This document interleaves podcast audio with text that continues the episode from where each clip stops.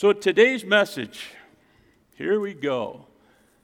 Don't you love the look on those girls' faces? That's why I picked it.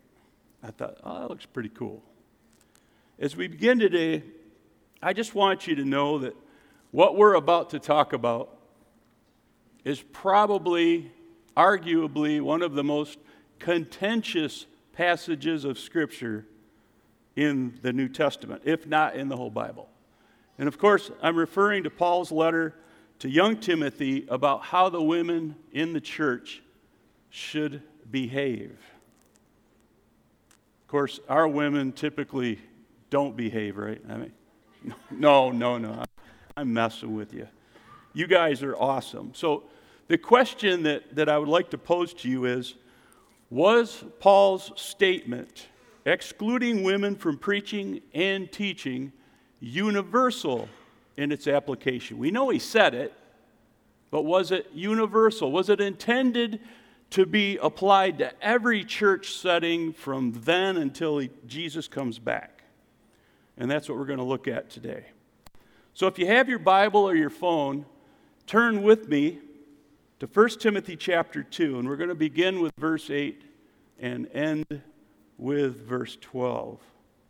After we read this passage, I intend to come, swing back around and look a little bit at the context and the historical things that were going on during this time period. Would you mind if we prayed one more time?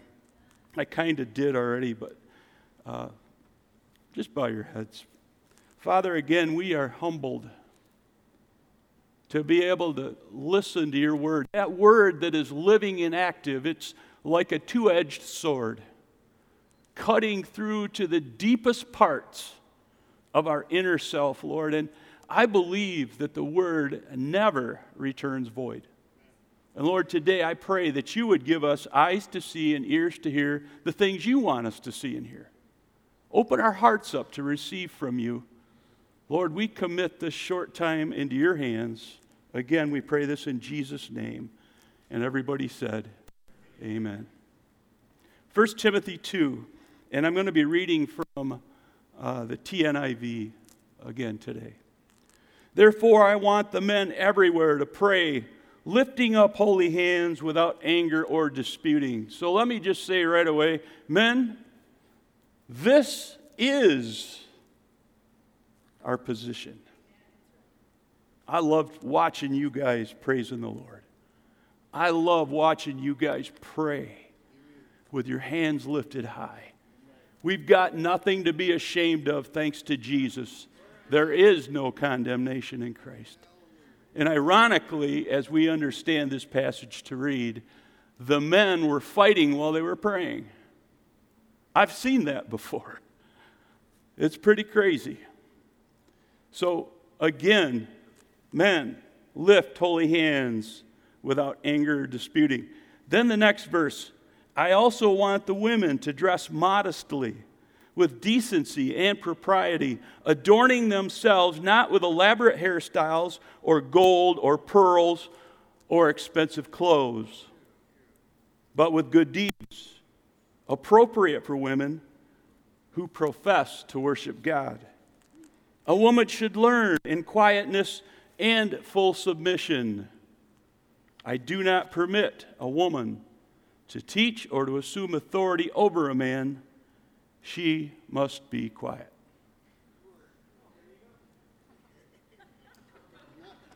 And who's talking now? All the women.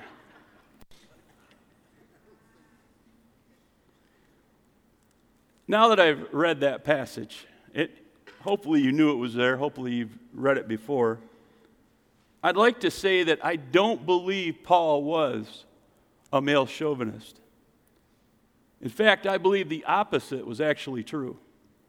And as I've studied this out, I believe that when taken in context, Paul's correction toward women given to Pastor Timothy was not intended to be a prohibition of women from ever speaking in the church, nor was it intended to deny women the freedom to exercise their God given calling to teach and to preach, Rather, I would like to suggest today that the Apostle Paul was addressing a specific issue within the Ephesian church, one with both cultural and historical, I use the word underpinnings. Okay? That's kind of what held it down, the tent stakes, if you will. Perhaps one of the most difficult things for you and me, for the modern reader, is that we didn't come from his culture. In order to understand what Paul was saying and not saying, we need to understand that he was writing to a young pastor. What was his name? Timothy, who was struggling with how to minister to this lively bunch of saints. Well, we've already seen that, right? The men were praying and, and fighting for crying out loud. That's pretty lively. Specifically, he had some men who had been influencing the women in the church, teaching them heretical things, and they latched onto it, and they in turn were causing disruptions during the church service. This made it very difficult for Pastor Timothy to teach the gospel that he was called to preach and teach. We see this over and again, if I can get this to work, in these passages behind me. If you didn't know this already, Timothy was pastoring in the city of, who knows? Ephesus. Some of you knew that. That city was very important to Rome at the time. In fact, it was considered to be the second capital of the Roman Empire found in Asia Minor. It had a rich cultural diversity that included the temple of Artemis. This is a model, this is a rendering of what it would have looked like. Can you see why they might have considered it one of the seven wonders of the world? Artemis was a Greek goddess who was worshiped for her fertility, and they felt she brought them safety as they went through childbirth. So, Rachel, if you'd lived back during this time, tomorrow you would have been perhaps looking to Artemis. Of course, we know our God is the one to look to, right? But at that time, this is what was going on, and she was a very important deity to the women of Paul's time. In fact, I like to put it like this, and, and, and I hope I don't step on anybody's toes here, but in modern day, what do we do? We take the statue, not us, but some, take the statue of Mary and they put it on the dashboard of their vehicle. Why do they do that? They think that she what? Protects them as they drive, their occupants. Of course, what do we call that? Superstition, idolatry, yes. That's just a statue. But this is how they looked to this goddess, and they, and they actually had statues of her that some of the silversmiths, we'll get to this in a minute, but some of the silversmiths had created and sold. They made pretty good money on selling the Artemis wares. She had many cult followers, and she even had her own holidays that they celebrated a couple of times a year. Many felt that this goddess also provided economic stability for the people of Ephesus, especially the vendors who catered to the tourists, the hotels or motels or inns, whatever they were. They felt that this goddess and her temple brought many into their community. And of course, they profited off of that. We in Gaylord can understand that, right? We're a tourist mecca. And most of our businesses thrive off of not our own people, but the people that come up north to get into God's country, right? And that's what they were like there. Interestingly, in Acts chapter 19, there was a revolt that was led by one of these vendors, a silversmith. This vendor was up in arms because what he saw happening was the gospel, as it was being preached, was causing people to be disinterested in Artemis. Well, what did that mean for them? Their profits were going to go, and they didn't want that. This is found in Acts chapter 19, verses 23 to 41. I'll let you read that on your own. But I did want to show you this is the existing temple. That's what's left of it. So I guess that goddess didn't last too long. It's important to understand that the women that Paul addressed in this letter to Timothy, that they could have been and probably were influenced by this cult. It's quite probable that at least some of the ladies that Paul was addressing in his letter might have worn or would have worn some of the outfits that would have been seen at the temple of Artemis. That cultish style would not have been very desirable in a church setting, all right? It'd kind of be like us using the phrase today, well, that woman's dressed like a prostitute. You know immediately, right, what that means. She's dressed provocatively more so than she should be for the setting that you're in. We could preach that today, couldn't we? I don't have to worry too much about that here because you guys are usually bundled up in your coats and your sweaters and your long johns and but if you go down to Florida in the summer, you know, it can get a little lighter clothing. And sometimes, I mean, somebody, one of the older gals probably needs to go over to a younger gal and just say, hey, you probably need to cover up about 20% more of the body. Just saying.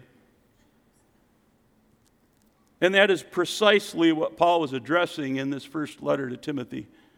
Let's go back and read verses 9 and 10. Again, that's up behind me. I also want the women to dress modestly with decency and propriety, adorning themselves not with elaborate hairstyles or gold or pearls or expensive clothes, but with what? Good deeds, appropriate for women who profess to worship God. So he's, he's calling the women, and listen, these, these ladies were new to Christianity. And that's the thing. If, if we had somebody come in here today that was dressed a little lighter than they probably should be, we wouldn't say, oh, you know, get out, go get some clothes on, girl. No. We would welcome them, try not to look at them too much. And then hopefully, as they learned about Jesus, and as some of our ladies would take this young person under their wing, then, then she would be told. We don't ever want to expel somebody I've seen it. And I'm telling you, that breaks my heart, and I know it breaks God's. We need to be gentle. We need to tell the truth in love when, when a situation like that happens. So, hear, hear my heart here. All right? Because I believe that's God's heart. He's also talking about worshiping here. The ladies needed to learn how to worship. It wasn't about this. It wasn't about the style you were wearing, the clothes, the jewelry, the hair. That should have been the last thing on their mind.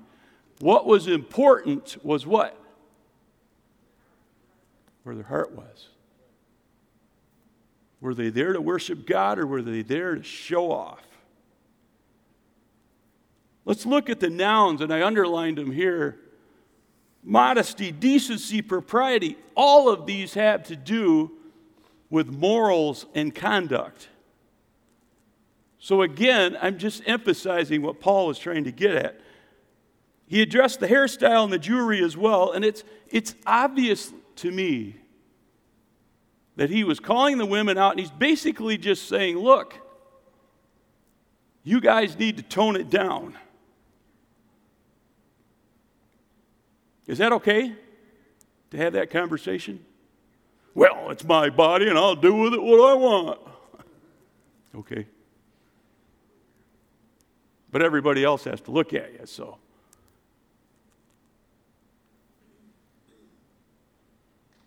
When I go fishing, I use lures for a reason. The flashier, the better. Why?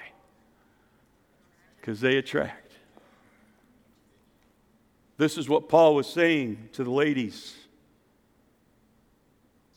You're drawing too much attention to yourself. You're, it appears, trying to attract the men in the church to you. Some were married, and these ladies most likely weren't. And we'll get to that in a minute. So he's basically saying, look, you shouldn't be coming to church to attract attention to yourself. Whether it's a provocative, alluring look, or if it was just to show off their stuff, because some of them were very wealthy. Paul was saying that's not the place. One of the things I love about this church is I look around here. I don't see anybody wearing high dollar stuff here. And that's all right if you do.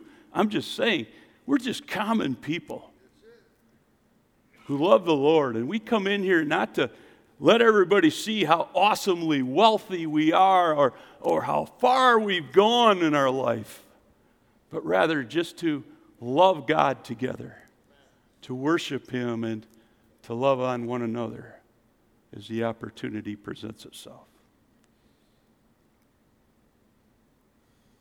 The way that the women were dressed, it may have even been influential in, in causing some of the men to argue.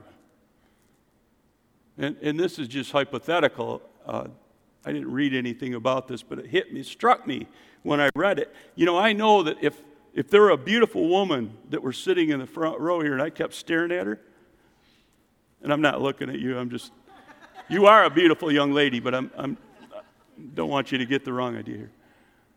If I kept looking at her, what do you think my wife would do eventually? Boom! ah. Which she should. She's my helpmate. Get your eyes back on Jesus, boy.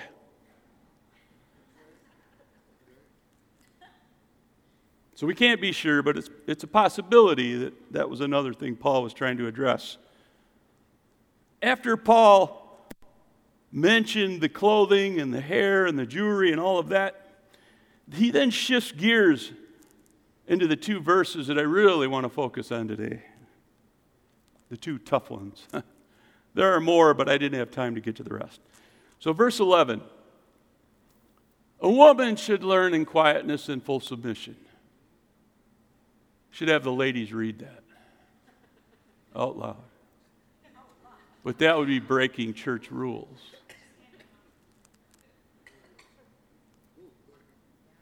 Verse 11 says that a woman should learn in quietness and full submission. It would be easy to misunderstand what Paul was saying here because we've been a part of the modern women's movement. This last century has been amazing for the advances in the equality of women versus men. Believe it or not, you may not feel like this, but believe it or not, you've come a long way. We've come a long way. And I don't know of too many men that I see anymore that are chauvinistic, except apparently for Jeff down here, because he's, he's getting elbowed right now. I have no idea what he said, but Chris is over here whooping on him.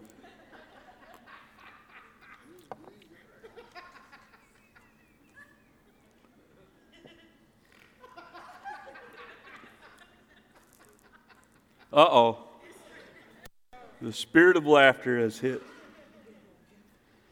Here's what I want you to understand. During the time of Paul, when he wrote Timothy this letter, women were not held in the highest of esteem. In fact, there are actually uh, different historical documents that suggest that some men thought or believed their slaves were worth more or more valuable than their wives. Kind of sad. And I wouldn't, I'd wager the guess they probably said that about their dog too. Typically, women in the first century were not educated. Therefore, they would have had little to say, or they would have had little to add to an intelligent conversation. Thankfully, today that's changed. We have so many women who have gone on to get their PhDs or two or three. We have some brilliant ladies today that are out there in, in our community. Here's the thing it, it was actually considered to be rude for an ignorant person to speak up. They were expected to listen and remain quiet. So, what Paul is saying here is really a cultural thing. But listen to this what he said was also countercultural. Paul is acknowledging that women can learn. You see, you could skim over that and completely miss it. Prior to the gospel, women were put down and they were never allowed in the Jewish synagogues. They could listen, but they could never participate in the discussions. He's saying women can learn, but they have to do it in silence.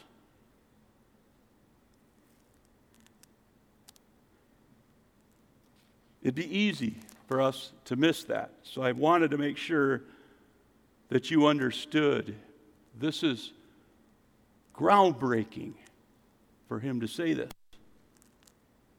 I believe that what he was really saying to these ladies was this first, learn the fundamentals, then you can join the conversation. But until then, be quiet and submit to the authority. Who was the authority? At the time, Timothy, the pastor. That's what Paul was telling them to do. And then in verse 12, moving right along, I do not permit a woman to teach or to assume authority over a man.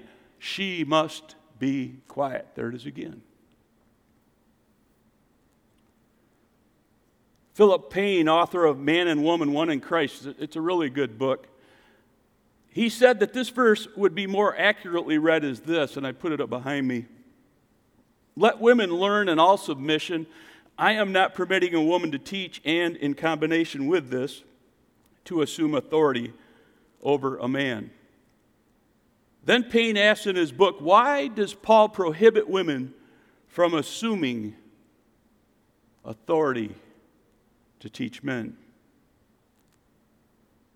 Then he answers, and he gives two reasons. Here's the first one for women to assume authority to teach men without recognized authorization by the church was, would have been disrespectful to the men, whom they ought to respect since man was the source from whom woman came. And then he gives some scripture references there.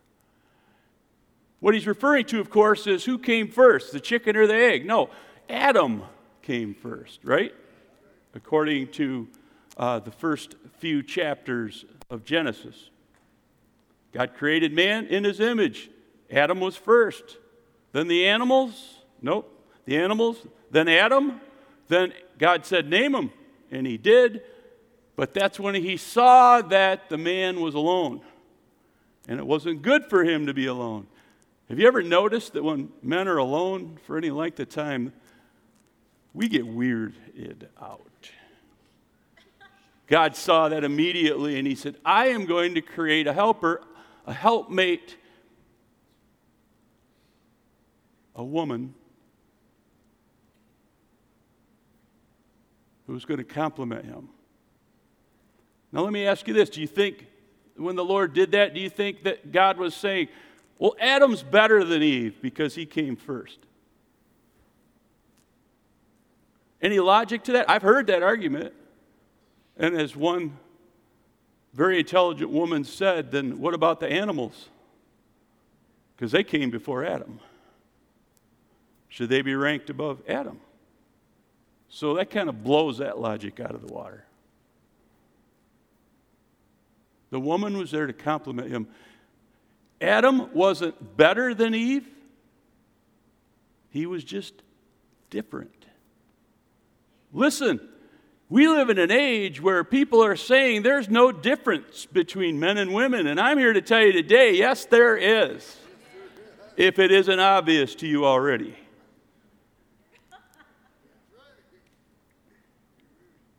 I'll stop there. The second thing he said was some women were deceived by the false teachers to follow after Satan. And this is actually mentioned in, in uh, chapter 1, verse 3. But Paul had already prohibited the false teachers from spreading their heresy. Here he similarly restricts the women, the only group that Paul identified as being deceived by these others.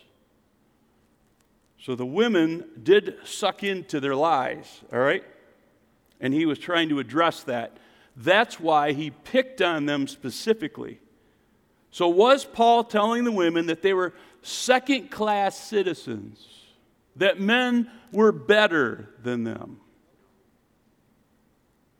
Here's a proof text Galatians 3 28 29. There's neither Jew nor Gentile, neither slave nor free, neither male nor female, for you are all one in Christ Jesus. If you belong to Christ, then you are Abraham's seed and heirs according to the promise. There is nothing available to men that isn't available to women when it comes to Jesus Christ. We are all equal. The playing field has been leveled. So, how could women be under the men? How could women be refused the opportunity to teach men if this were the case? It, just doesn't add up. Amen? Now, we know that Paul often followed cultural mandates, and we see this in 1 Corinthians 11, verse 5. But every woman who prays or prophesies with her head uncovered dishonors her head. It is the same as having her head shaved. There are a bunch of other verses there, but basically, all he's saying is do this if you're going to pray or prophesy in the church with men. What does that tell us? Hello? Women are, are not being quiet in the church. This is Paul saying this. So, do you see the, the contradiction here? Do you understand where I'm going with this? Women were praying and prophesying as long as they covered their heads. They were not being silent, and most would agree that when you speak prophetically, that is teaching. When Julie or any one of the other saints, Sue, when you guys have a word for us, I'm hanging on it. I'm like, what is God saying to us today?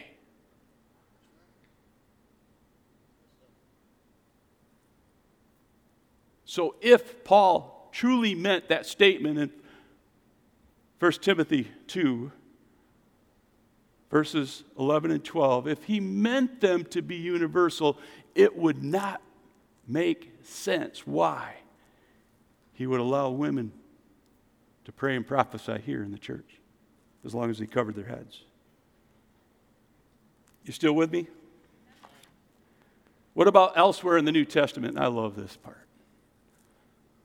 How did Paul treat women? What about what about where Paul called Phoebe a deacon? What? Can women be deacons? That's a whole nother animal. But the translations correctly render this as deacon. How cool is that? Here's the thing Phoebe delivered the letter to the Roman church from Paul.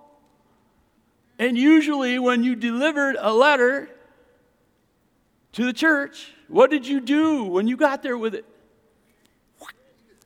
Hear ye, hear ye, thus saith Paul. Okay, that's King James, probably not accurate, but. So Phoebe would have read that letter. Phoebe would have taught the men. How cool is that? I think it's pretty cool. And then, uh, verse 2, Paul commends Priscilla. Some versions say Prisca. Did you know Priscilla ran a house church? Here's the irony. And, and some would say, well, Priscilla was married to Aquila. So she's just his wife, just his wife. Here we go. But here's an interesting part. Who did Paul name first? Priscilla. Three times this happened. When Paul addressed Priscilla and Aquila, hear this, in the Greek world, you always said the man first. Something was going on here. What was it? I believe Priscilla was the key player in this family. She was the leader. And listen, how many know you've seen Joyce Myers? Her husband supports her 110%, if that's possible. Similar, Aquila supported his wife. And here's the really cool part. In Acts 18:26, Apollos had been out preaching it, and he was a very eloquent man. He preached way better than Paul. He was a very intelligent man. He had a lot of knowledge in him, educated.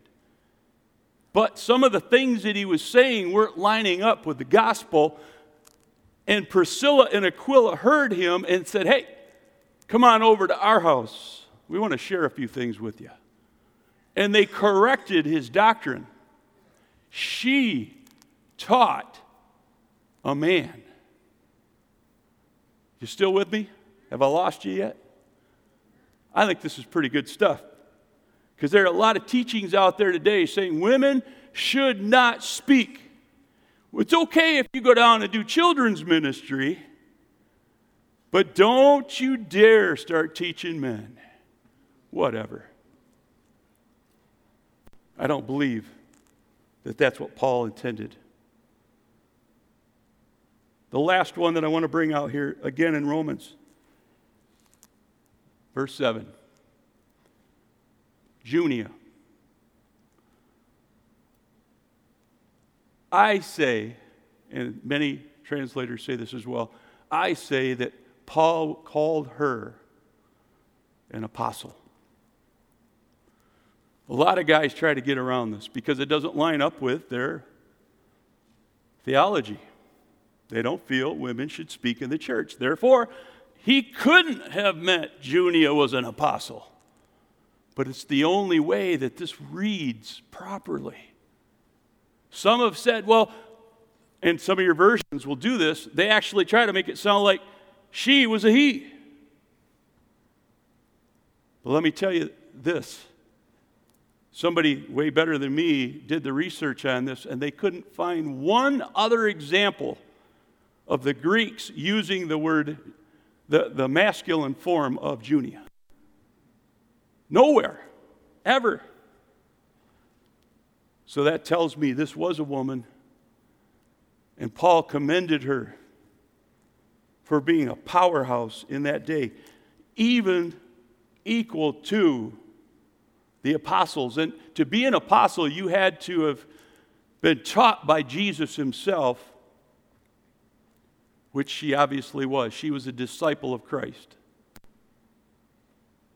And he said, She knew him before I did, Paul said.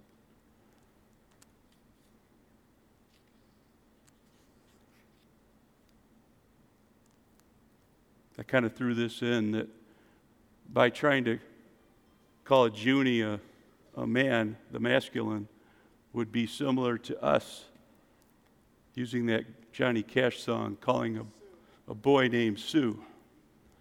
I've never heard of a boy named Sue. Now, today, that could happen.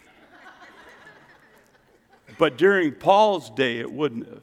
And that's my point is I believe this was a female. I believe she was an apostle. And he held her in the highest of esteem. So, who then were the women that Paul was addressing in this letter? Consider that most of the conversation in this passage, 1 Timothy 5 1 through 17, is all about the widows. And he goes into some detail. And then in uh, 2 Timothy 3 6, he actually talks about how men have weaseled their way into their homes and convinced them of untruths. I believe he's talking about the widows. You see, those ladies wouldn't have had the option of going home and having their husbands teach them because they didn't have a husband. They were widowed. Are you with me? Most likely, these were the ones that would, had been deceived by the men that Paul called out in the first chapter, those spreading heresy. Was that why Paul sounded so rigid with the ladies? Perhaps. It was suggested that by more than one source that some of the women who were, who were in the church of Ephesus were actually quite wealthy and widowed. And they would have been used to speaking up whenever they chose to. Things were a little different in Ephesus. Plus, if they were wealthy, they would have ran their own homes. In fact, some of them probably owned businesses. But at the very least, they would have been used to having male servants who they would have told what to do. So then they, they arrive in this church setting to hear the gospel, and they feel like, hey, I can say whatever I want because I'm somebody. And Paul was saying, whoa, uh-uh. you got to learn first. Get the fundamentals in you first. Learn Christianity 101 first. Then, then maybe you can begin to speak to the rest of the body. Does that make sense? Were the widows the reason for Paul's rebuke? Very possibly.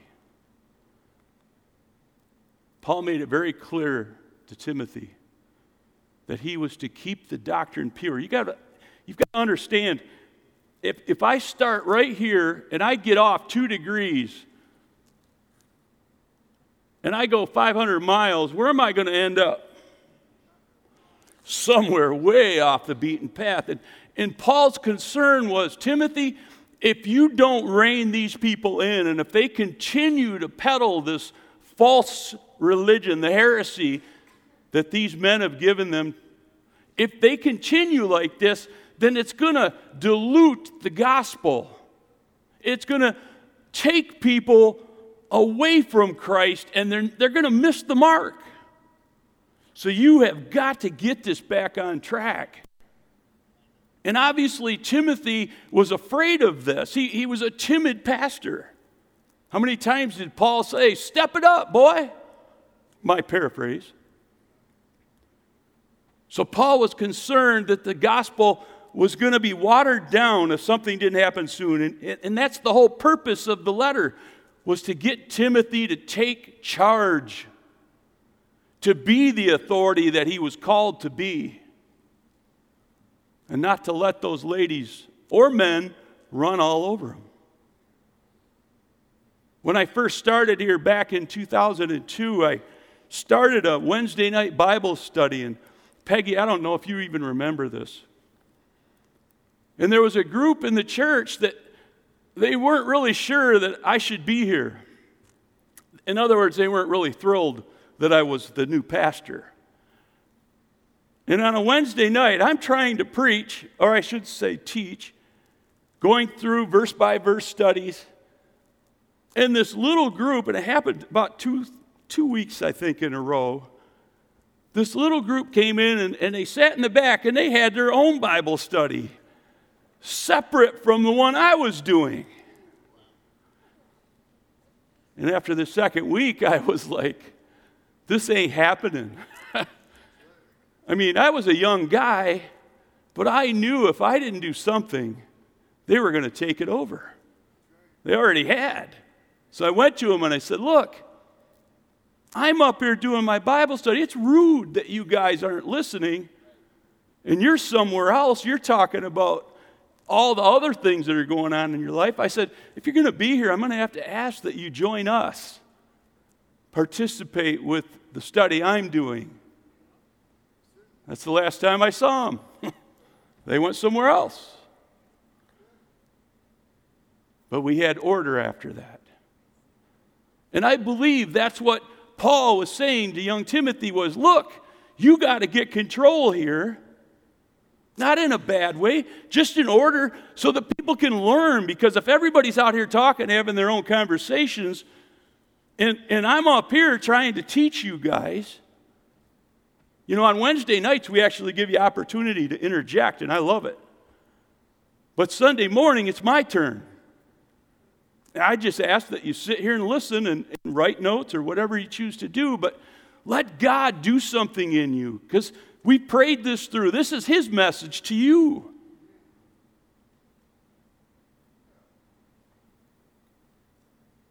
But it wouldn't be like that if everybody was doing their own thing and there was chaos in the service and men were fighting over who we're going to pray for and why are you looking at my wife or why are you looking at that widow or whatever.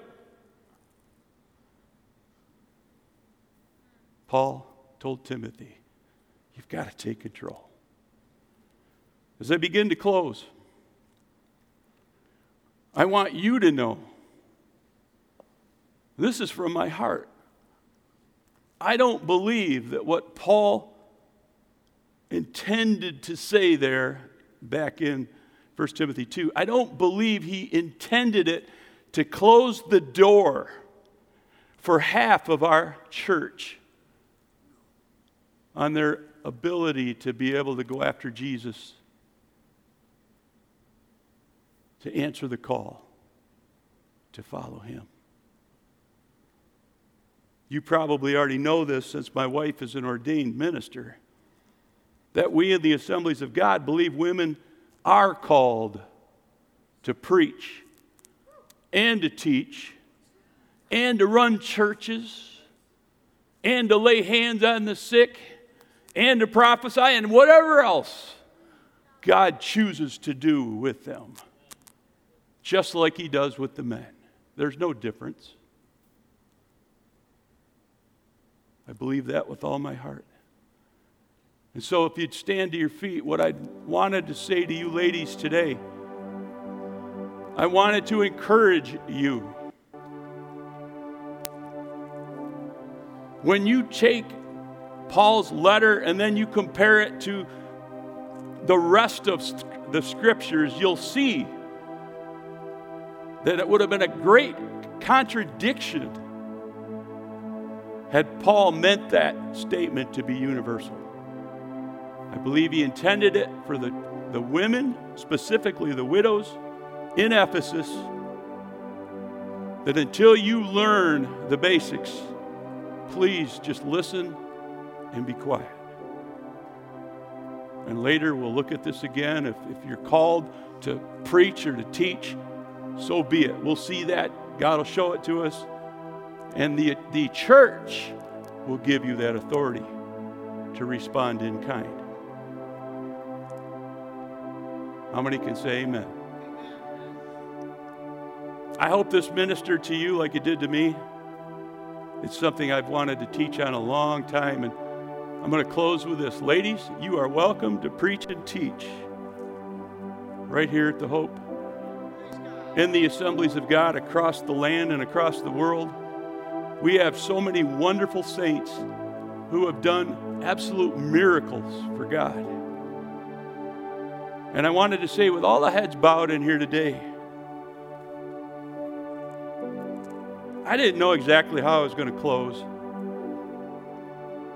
But I know it's, it's intended to be an encouragement to you ladies, and maybe to some of you men. Again, I want every female to know that God calls you to specific places in the body. Sometimes there are places men can't operate, but other times it's just like the men. It, it's a cross gender kind of ministry, men and women. And just by an upraised hand with all eyes closed, heads bowed, please. If you're here today, you say, Pastor, I feel that. I, I feel like God is calling me to something bigger than me, something outside of my comfort zone. And, and I just want to acknowledge that today. Would you just lift your hand up so I can see it? Thank you. Thank you. Hands going up. Thank you. Thank you. Wow. All over. Thank you. You can put them down. Mm. This is a hard one. I want to ask if you, you're here today, maybe you, you need to repent for your treatment of women. And that doesn't necessarily mean you're a man. I've seen more viciousness come out of women, Christians, toward other women who felt they were called than I have out of the men. But whichever way, heads bowed, eyes closed, if you're here today, and you say, Pastor, I need to repent. I need to say, Sorry, Lord, help me with this. If that's you, lift your hand up, please. Anybody else? Yep, hands up. Yep. Thank, thank you. Put them down. And finally, if you're a woman and you're here today and you say, Pastor Norm, this is refreshing, but I've been wounded because of this very thing. And I just need help with forgiveness. I just need help to heal from the things that have been said to me about my trying to serve the Lord in the capacity I feel He's called me. If that's you, would you lift your hand up, please? Thank you, thank you, thank you. You can put them down. God bless you. I mean that. God bless you. Would you pray with me, saints? Heavenly Father, bind us together with cords of love. I am thankful that women and men are equal in Christ. And today, I honor my sister. Help me to love her.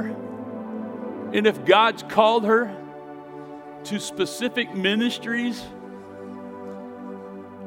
help me to encourage her and support her and pray for her.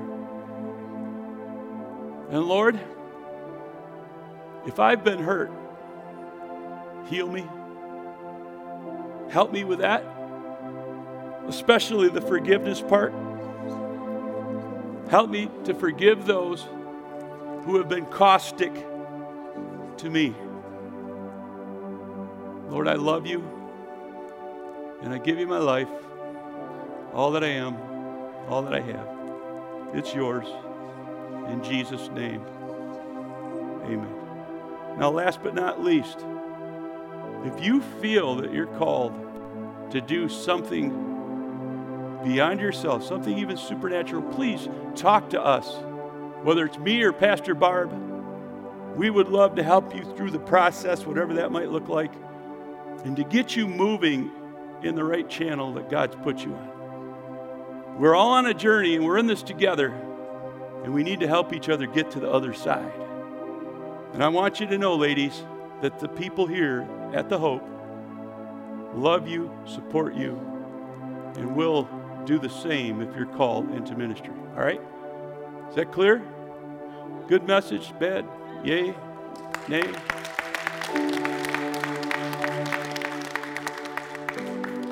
Again, next Sunday, I'm going to share some things God put on my heart, and they'll be from my heart. Love you. Father, bless this people. Uh, keep us safe as we come and go today, and, and the families that are traveling. I've seen a couple of them here today that are not from Michigan. Lord, bless them, keep them safe. We again uh, entrust all the ministries of this church into your hands, the very success of each man and woman, boy and girl.